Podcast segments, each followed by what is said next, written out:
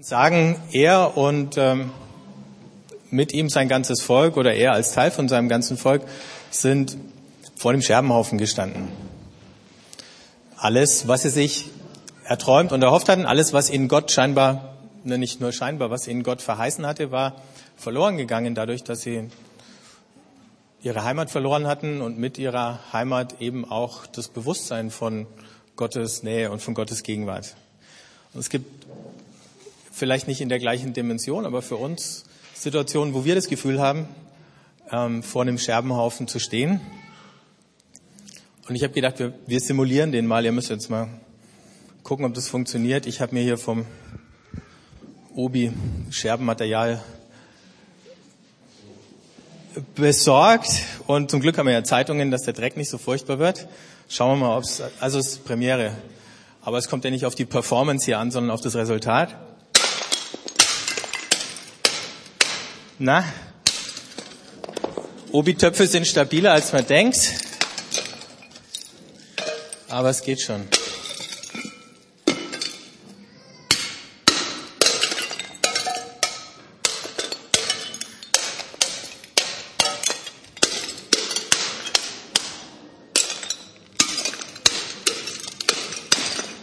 Wenn das meine Kinder zu Hause machen, aber hier darf ich's. Und ähm, ich habe sie noch nicht ganz klein, ich hau noch ein bisschen weiter drauf. Aber ich wollte euch einladen, nach vorne zu kommen und euch mal so eine Scherbe zu holen und mitzunehmen und euch einfach eine Weile mit Gott hinzusetzen und zu überlegen, wann äh, war die, das letzte Mal, dass ich das Gefühl hatte, ich stehe vor einem Scherbenhaufen. Das kann jetzt eine private oder eine berufliche Situation sein. Das kann auch eine Situation hier in der Gemeinde sein, es kann alles Mögliche sein. Ähm, aber nehmt euch so eine Scherbe, versucht euch daran zu erinnern. Vielleicht kostet es den einen oder anderen gar nicht viel Erinnerung, weil es eben im Augenblick so geht. Ähm, vielleicht braucht es eine Weile, bis die Gefühle wieder da sind. Spielst du einfach ein bisschen Musik dazu rein, Benny? Ähm, also, hier müssten jetzt langsam genügend Scherben sein, dass jeder eine holen kann. Ähm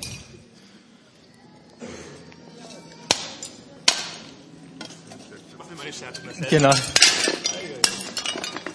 Mir ist ja das Wort, wer zerschlägt und verbindet, der verwundet und heilt. Ja.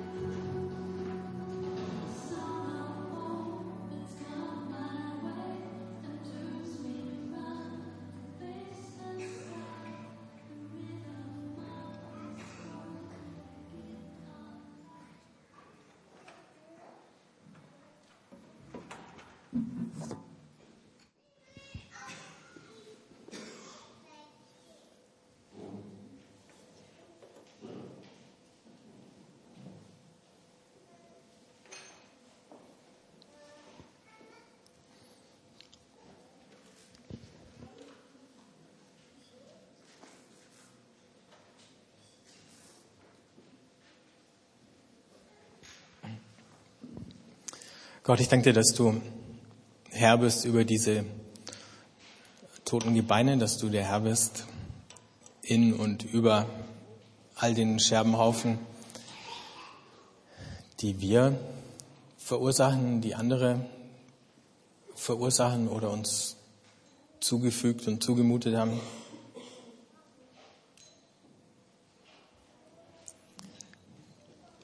Ich danke dir, dass du unsere Gefühle verstehst.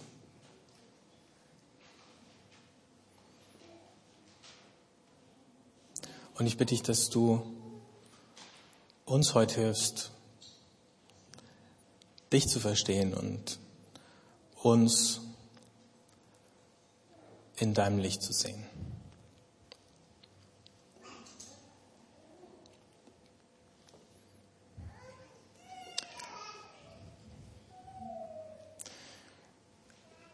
Ich springe ein Stück weiter von Hesekiel in den ersten Korintherbrief. Und da schreibt Paulus im Kapitel 13, die Liebe hört niemals auf. Prophetisches Reden hat ein Ende, Zungenrede verstummt, Erkenntnis vergeht.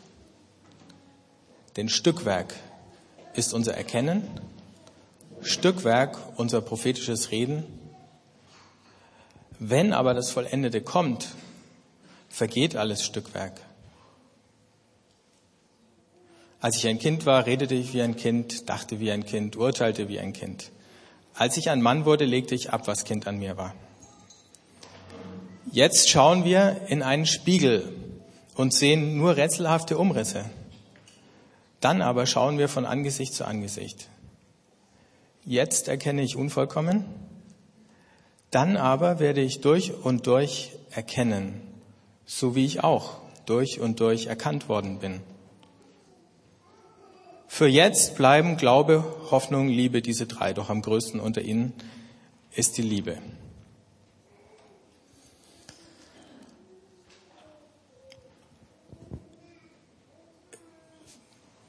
Wir haben in der Regel nicht viel Verwendung für Dinge, die kaputt gegangen sind. Im Gegenteil, wir haben verlernt, kaputte Sachen zu reparieren. Der Kabarettist Dieter Nuhr, habe ich diese Woche gelesen, hat gesagt, die Evolution ist das Vorbild der Konsumgesellschaft. Schnell weg und neu. Wenn irgendwas nicht mehr funktioniert, zack, und Neues her. Äh, wenn du mit irgendeinem Gerät, einem technischen Gerät in eine Werkstatt gehst, werden sie dir oft genug sagen, das lohnt sich nicht mehr, das zu reparieren. Mir ist ein Teil von meiner Stereoanlage kaputt gegangen und ich habe schon gar nicht mehr gefragt, weil ich weiß, dass es sich nicht lohnt und habe halt ein neues gekauft. Manchmal, wenn die Dinge nicht ganz kaputt sind, sondern nur einen Mangel haben, dann äh, ist es mehr wertmindernd. Ich kaufe gern Exemplare von Büchern, weil da stört es ja nicht, wenn sie irgendwie Eselsohren haben. Spätestens, wenn ich sie gelesen habe, haben sie welche. Dann kann ich auch gleich welche kaufen, die nicht ganz so super frisch ausschauen, solange ich sie nicht verschenken will. Ähm, aber die kriegt man billiger, weil es sind Mängelexemplare. Ich weiß nicht, ob ihr das mal gesehen habt, da ist dann manchmal so ein Stempel auf der Seite drauf und dann gibt es halt zum Schleuderpreis. Und manchmal, wenn wir das Gefühl haben, auch so ein Mangelexemplar zu sein, wie so ein Buch, irgendwie verknittert, äh, bisschen verschmutzt oder so, dann äh, haben wir auch das Gefühl, dass unser Wert dadurch sinkt. Der Wert auf dem Markt der Beziehungen, die am besten aussehen oder am besten dastehen oder so, die äh, sind halt auch am gefragtesten und am begehrtesten. Deswegen haben wir ja auch Stars, damit wir das immer wieder Vorbilder haben, wie toll wir sein könnten oder damit wir uns in deren Glanz auch ein bisschen sonnen können. Wir haben auch christliche Stars. Die heißen dann Heilige, wenn sie schon tot sind. Ähm, und ähm, sonst darf man nicht Stars sagen, aber, aber es gibt sie. Ja. Und äh, manchmal wünschen wir uns, wir hätten so jemand in unserer unmittelbaren Nähe, der all das ist, was wir nicht sind, weil ähm, dann könnten wir uns wenigstens ein bisschen besser fühlen, unsere eigenen Armseligkeit oder Unvollkommenheit und hoffen, dass ein bisschen was von dem Glanz auf uns äh, abfällt oder abstrahlt. Ähm, aber mit unseren Stars ist es auch eine ganz zwiespältige Geschichte, denn äh, genauso sehr wie man Stars hochjubelt, genauso buht man sie dann auch wieder aus, wenn sie dumme Dinge machen. Und ich zähle jetzt nicht die Stars aus den letzten paar Wochen auf, die deren Stern äh, mit rasender Geschwindigkeit äh, gesunken ist in den Augen der Öffentlichkeit, dann kann man sich auch das Maul drüber zerreißen, äh, was mit denen ist. Dann fühlt man sich auch wieder besser, weil man jemand hat, auf den man runtergucken kann und der noch ein bisschen blöder ist als ich. Aber äh, Gott hat scheinbar eine ganz andere Perspektive. Beim Propheten Jesaja praktisch zeitgleich zu Hesekiel ähm, heißt es, er, der Knecht Gottes, und damit auch Gott, wird das geknickte Rohr nicht brechen und den glimmenden Docht nicht auslöschen. Also wenn wir, wir sagen, ach, das ist nimmer wert zu reparieren, weg damit. Ja. Gott hat eine andere Perspektive. Wir würden uns andererseits gleich wünschen, wenn er schon das geknickte Rohr nicht bricht, dass er es wenigstens im nächsten Moment wieder perfekt macht, ja, oder den glimmenden Docht zu einem 1000 Watt Strahler oder so verwandelt durch eine Berührung. Aber das Komischerweise tut er auch nicht so gern wir es hätten, weil unsere Ansprüche nicht nur an uns, sondern und nicht nur an die Dinge, die wir besitzen oder kaufen, für die wir manchmal viel Geld zahlen, sind hoch. Auch die Ansprüche an andere sind hoch und, und an Gott. Wir sind alle, wenn wir ganz ehrlich sind, umgeben von Unvollkommenheit oder umgeben von Scherbenhaufen, kleinen und großen und wir träumen alle von Perfektion, dass alles reibungslos funktioniert, dass es läuft wie am Schnürchen, dass es schmerzfrei geht für uns und ohne Störungen, dass man nicht warten muss, dass man sich nicht aufregen muss, dass man keine Probleme zugemutet bekommt, die man lösen muss. Und wir träumen den Traum konsequent. Und es gibt so Lebensphasen, wo wir das Gefühl haben, wir sind oben auf und dann verstehen wir nicht alles, aber das meiste oder das Wichtigste. Und wir haben den Eindruck, wir kriegen die Sachen auf die Reihe und in den Griff. Ich bin vor ein paar Wochen mit einem Freund auf einem langen Spaziergang gewesen und dann haben wir uns unterhalten und dann hat er gefragt, wie es mir so ging in den letzten Monaten. Dann habe ich ein bisschen erzählt und dann ähm, hat er angefangen zu erzählen und das Interessante war, wie parallel das war, als ich angefangen habe zu erzählen, was mir in diesem letzten Jahr passiert ist und äh, Dinge, unter denen ich gelitten habe oder wo ich immer noch am Rätseln bin, warum sie mir passiert sind oder äh, oder über mich selber ins Nachdenken gekommen bin, was alles in mir steckt so. Dann hat er angefangen zu erzählen und hat von sich erzählt und von seiner Familie und von von seiner Ehe, und nachdem es niemand von hier ist, kann ich ja wenigstens ein paar Sätze draus sagen. Ähm, braucht euch also gar nicht umschauen, ob hier einer rot anläuft. Aber wo er erzählt hat, wie, wie er und seine Frau beide gemerkt haben, wie durch die Veränderungen Kinder werden größer, sie werden älter, jeder verändert sich und der andere ist ähm, jeweils maximal verunsichert worden und dann sind sie in Streit geraten und äh, haben sich in die Wolle bekommen aufgrund von der Verunsicherung, weil sich auch in ihrem Umfeld so viele von ihren Freunden getrennt hatten, viele von denen sie es nie gedacht hatten, dass äh, die sich mal scheiden lassen würden oder sich nicht mehr verstehen würden. Aber die Angst war so groß, äh, dass die Konflikte noch viel schärfer und härter geworden sind. Und äh, so kann es passieren, dass du innerhalb von ganz kurzer Zeit, ohne dass du damit rechnest, ähm, selber vor dem Scherbenhaufen stehst. Auf jeden Fall schüchtern dich die Scherbenhaufen anderer manchmal ein, weil du denkst, ich hätte nie gedacht, dass sowas passieren würde. Fakt ist, wir haben nicht alles im Griff, wir haben nie alles im Griff. Wir kriegen nie alles auf die Reihe.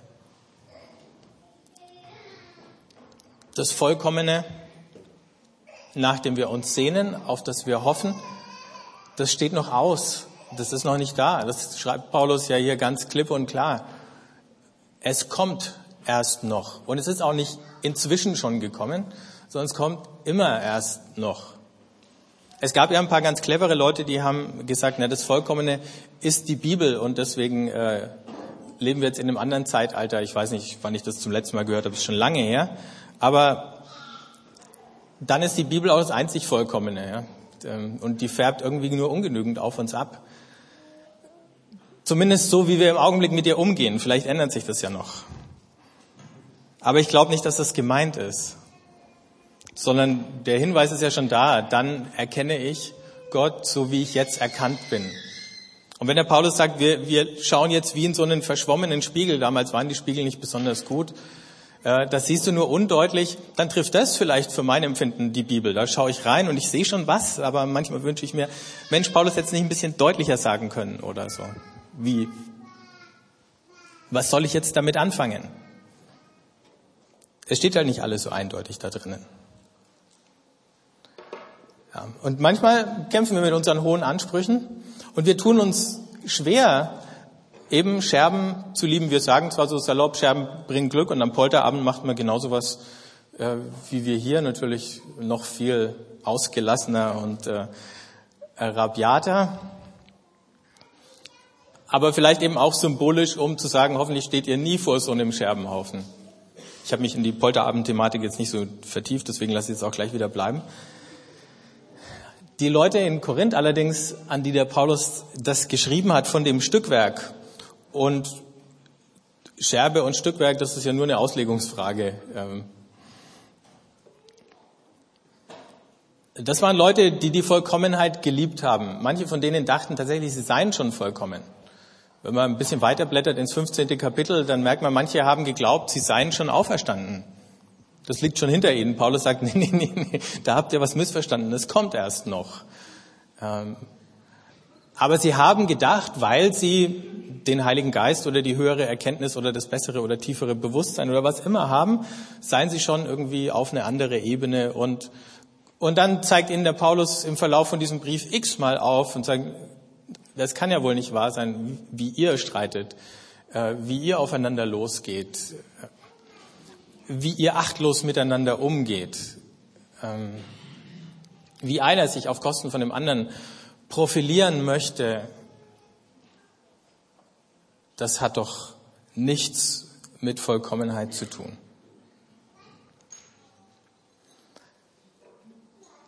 Wir lieben auch die Vollkommenheit und manchmal sind wir ja auch damit zufrieden, wenn wir den Anschein von Vollkommenheit haben, wenn es gut aussieht. Und es ist auch in Ordnung, sich zu freuen über Dinge, die sich gut entwickeln und die gut aussehen. Das heißt, es gibt auch so eine Lust am Zerbruch oder so, die kann auch irgendwie komisch und krank und masochistisch werden. Aber wir brauchen den gar nicht herbeizusehnen, er kommt von alleine. Manchmal ist es ja so, just in dem Moment, wo du denkst, jetzt hast du es gerade alles schön, da zerbröselt es dir. Immer wenn du denkst, jetzt habe ich diesen Bereich oder jenen Bereich in meinem Leben gerade so hingekriegt, auf einmal kriegt er Risse und zeigt so komische Auflösungserscheinungen. Wenn du denkst, oh, mit meinen Kindern läuft alles ganz toll, dann plötzlich tanzt eins aus der Reihe und du weißt nicht, was du machen sollst, um die Reihe wieder zu schließen. Und vielleicht, und, und das Schlimme ist, Gott antwortet auch nicht in jedem Moment und gibt dir dann sofort den Schlüssel, mit dem du alles wieder hinbekommst, sondern Gott mutet uns das zu, dass uns manchmal eben Dinge wieder zerfallen. Oder manchmal ist es so, dass die Dinge, wo wir besonders stark und vielleicht auch besonders selbstsicher sind, plötzlich in äh, Schwächen umschlagen und da, wo wir uns stark gefühlt haben, sind wir auf einmal am verletzlichsten oder am verwundbarsten. Und wenn dann diese Sicherheit zerbricht, sei es Dinge, deren wir uns hundertprozentig gewiss waren, sei es Beziehungen, auf die wir viel Wert gelegt haben, ein bestimmtes Bild von uns selber oder einfach nur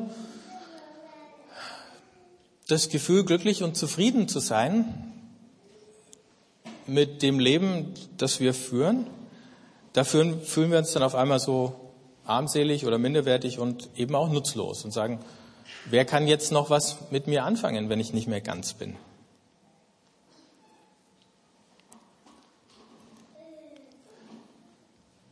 Das Interessante, was wir lernen können, ist, Gott hat kein so ein Problem mit unseren Scherbenhaufen. Vielleicht hat Gott eher mal ein Problem mit unserem Bedürfnis nach Vollkommenheit, weil Vollkommenheit seine Sache ist. Das ist das, was er macht, nichts, was wir erreichen. In dem Moment, wo wir selber vollkommen werden wollen, da treten wir plötzlich in Konkurrenz zu ihm. Und wenn wir es jemals geschafft hätten, wofür bräuchten wir ihn dann noch? Henry Nouwen hat mal gesagt, das wird jetzt ein bisschen paradox, aber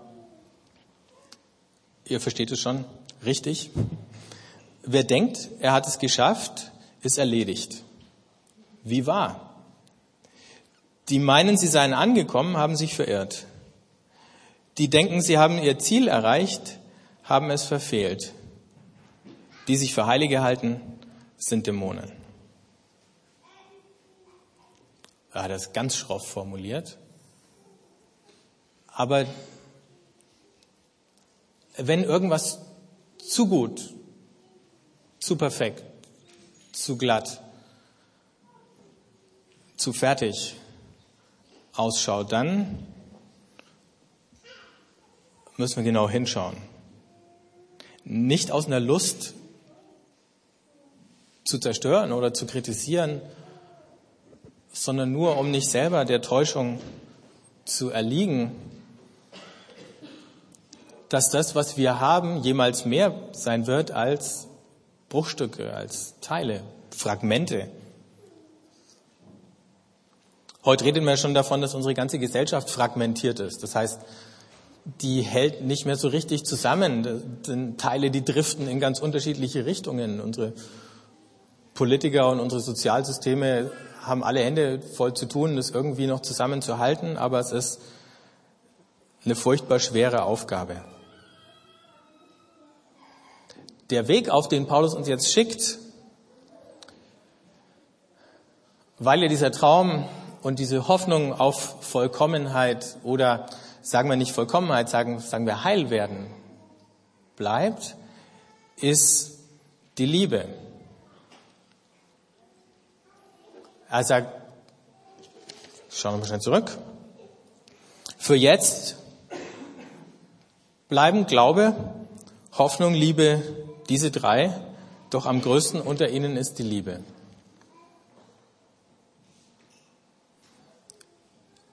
Ich komme gleich auch noch auf Glaube und Hoffnung, aber die Liebe ist das Wichtigste für ihn. Liebe heißt dann erstens, Gott liebt mich und nimmt mich an in meiner Unvollkommenheit. Er liebt mich als den Scherbenhaufen, der ich bin oder als dieses Mängelexemplar, das ich bin. Es heißt aber auch, und das ist die andere Seite davon, nur weil ich nicht vollkommen bin, bedeutet es noch lange nichts, dass ich nichts zu geben habe. Also weil Gott mich und all die Bruchstücke, die ich habe, ob das jetzt meine Begabungen sind, meine geistlichen Gaben, von denen Paulus da in dem Kapitel redet, ähm, meine Lebenserfahrung und all das, das ist immer nur ein Ausschnitt, das ist immer nur ein Teil, das ist immer nur ein Bruchstück. Aber es ist ein Bruchstück, das mir Gott gegeben hat, mit dem ich was anfangen kann. Und wenn wir in einem Gottesdienst oder in einer Kleingruppe zusammenkommen und jeder gibt sein Bruchstück und niemand hält es zurück, weil wir denken, ah, was habe ich denn schon? Und weil wir eben von diesem, entweder ist alles perfekt oder es ist nichts wert, Gegensatz herkommen, dann auf einmal kann Gott aus diesen Bruchstücken immer noch nichts Vollkommenes machen, weil das erst noch kommt, aber es ist auf jeden Fall mehr. Wir können uns mit den Scherben gegenseitig beschenken. Und manchmal, manchmal sind es ja gerade die schmerzhaften Erfahrungen, wenn wir anfangen, über die zu reden, die jemand anders helfen, auch mal über die Dinge zu reden, über die er schon lange reden wollte, aber irgendwie nie einen Einstieg gefunden hat, so wie bei dem Spaziergang, von dem ich erzählt habe. Ich kann jetzt die Geschichten schon aus Zeitgründen nicht erzählen, die ich meinem Freund da bei dem Spaziergang erzählt habe. Ähm, aber das habe ich in den letzten Monaten ein paar Mal erlebt. Du setzt dich hin, du fängst an zu erzählen und erzählst nicht über die Dinge, die toll gelaufen sind, sondern die, die schwierig gewesen sind. Und plötzlich atmet der andere auf und sagt, ach so, hätte ich nie gedacht. Und dann fängt er an, über die Dinge zu reden, die ihm schwer gefallen sind. Und das Komische ist, hinterher sind wir beide irgendwie beschenkt. Obwohl wir uns praktisch nur gegenseitig mit unserer Armseligkeit beschenkt haben. Und doch war's was. Und was war's? Liebe. Ähm, zu sagen ist okay, dass du bist, wie du bist. Zuhören, da sein. Glaube, mit den Bruchstücken, die wir haben, können wir viel mehr beschenken, als wir uns ausmalen. Und es gibt viele Kunstwerke, die entweder Collagen sind. Ähm, hier seht ihr ja so die Fetzen aus der Zeitung und das spiegelt ja unsere Wirklichkeit auch wieder. Wir nehmen die in Ausschnitten und in, in Fetzen wahr und wir versuchen sie zusammenzupuzzeln zu einem Bild, was irgendwie stimmig ist für uns. Und manchmal passt das Bild und dann kommt wieder irgendwas dazu, wo wir denken, jetzt müssen wir es wieder umarrangieren. Es gibt Künstler, die zerbrochene Sachen nehmen und daraus wieder andere Kunstwerke erstellen. Ich glaube, wir können das nur bedingt, aber auch da im Glauben, und deswegen sind wir herausgefordert, auch zu glauben, können wir jetzt schon anfangen zu sehen, was für ein Gesamtkunstwerk Gott aus all unseren Scherben und Trümmern irgendwann mal machen kann. Und vielleicht sehen wir jetzt schon Teile davon, wenn nicht alles. Das werden wir erst dann sehen, wenn wir so vollkommen Gott begegnen und schauen. Das ist die Hoffnung für alle Scherbenhaufen. Zum Schluss eine kleine Geschichte die ich die Woche gelesen habe. Ein kleiner Junge ist auf seinem Schulweg immer an einem Zoogeschäft vorbeigekommen. Und eines Tages schaut er ins Schaufenster und sieht, dass in dem Zoogeschäft ein Hund Junge bekommen hat. Und da liegen diese Welpen da drinnen. Und er schaut rein und rennt nach Hause und bittet seine Mutter, ob sie ihm Vorschuss vom Taschengeld geben kann, weil er unbedingt einen Hund kaufen will. Und die Mutter ist wie alle guten Mütter skeptisch, aber sie kann dem Kleinen diesen Wunsch nicht abschlagen. Also kriegt er sein Geld und er rennt da in das Zoogeschäft und kauft und, und, und geht zu dem Zoohändler, der guckt erstmal, hat der Kleine genug Geld dabei? Ja, er hat genug Geld und dann sagt er, den möchte ich haben. Dann sagt der Zuhändler, nee, nein, den willst du nicht haben. Nimm irgendeinen von den anderen. Aber der ähm, hat an einem Bein irgendwie einen Schaden, der hinkt, der wird nie mit all den anderen Hunden rumrennen. Und dann sagt der kleine Junge, aber genau den will ich. Und er zieht sein Hosenbein hoch und dann sieht der Zoohändler eine Beinprothese.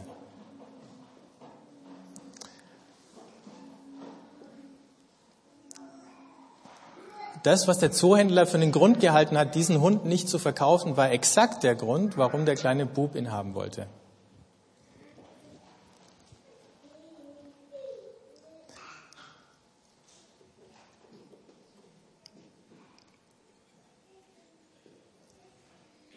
Gott hat vielleicht keine Beinprothese, aber nur so viel. Ähm, selbst an dem auferstandenen Jesus hast du diese Wundmale gesehen. Das heißt, es ist irgendwas Unvollkommenes an Gott, das er bewusst zugelassen hat. Oder dass er in eine andere Art, seine Art von Vollkommenheit aufhebt, wenn ihr so wollt. Ohne jetzt groß rumzuphilosophieren. Ähm,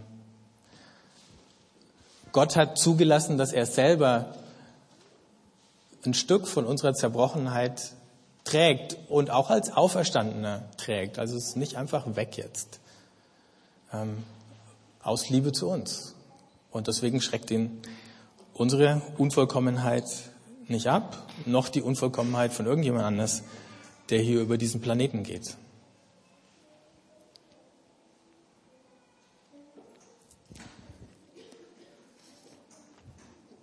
Und deswegen lade ich euch ein, nehmt eure Scherbe mit nach Hause. Und ab und zu könnt ihr sie mal wieder rauskramen, ein bisschen über die harten Ränder fahren und sagen, okay, manchmal fühle ich mich vielleicht genauso an, aber für Gott macht es keinen Unterschied und dann könnt ihr an den kleinen Hund denken, auch wenn ihr keine kleinen Hunde zu Hause habt.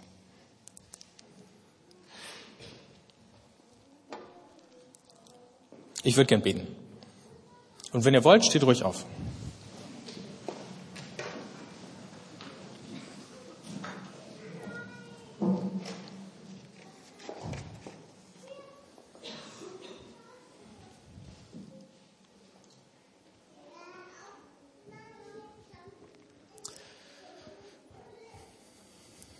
Vater im Himmel, ich danke dir, dass du uns in all unserer Unvollkommenheit lieb hast.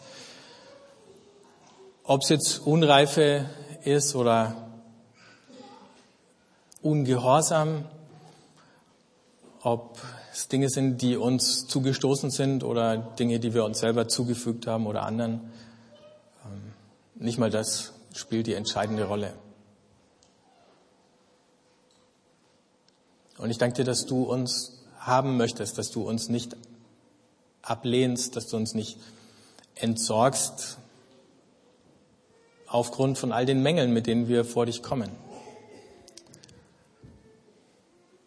Und ich bitte dich, dass wir das verstehen, dass wir, wenn wir miteinander umgehen, wir genauso barmherzig sein können miteinander, wie du mit uns bist. Dass wenn wir auf Menschen treffen, die noch keine Gelegenheit hatten, deine Liebe so kennenzulernen und zu verstehen, dass wir in der Lage sind, sie so zu lieben und so anzunehmen, wie du es tust.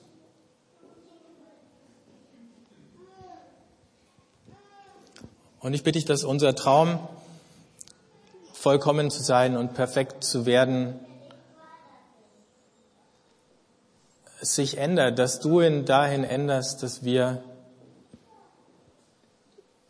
nicht die Vollkommenheit in unseren Fähigkeiten und in unserem Wissen und in unserem Verhalten suchen, sondern dass wir anfangen zu lernen, so leidenschaftlich und so tief zu lieben, wie du liebst.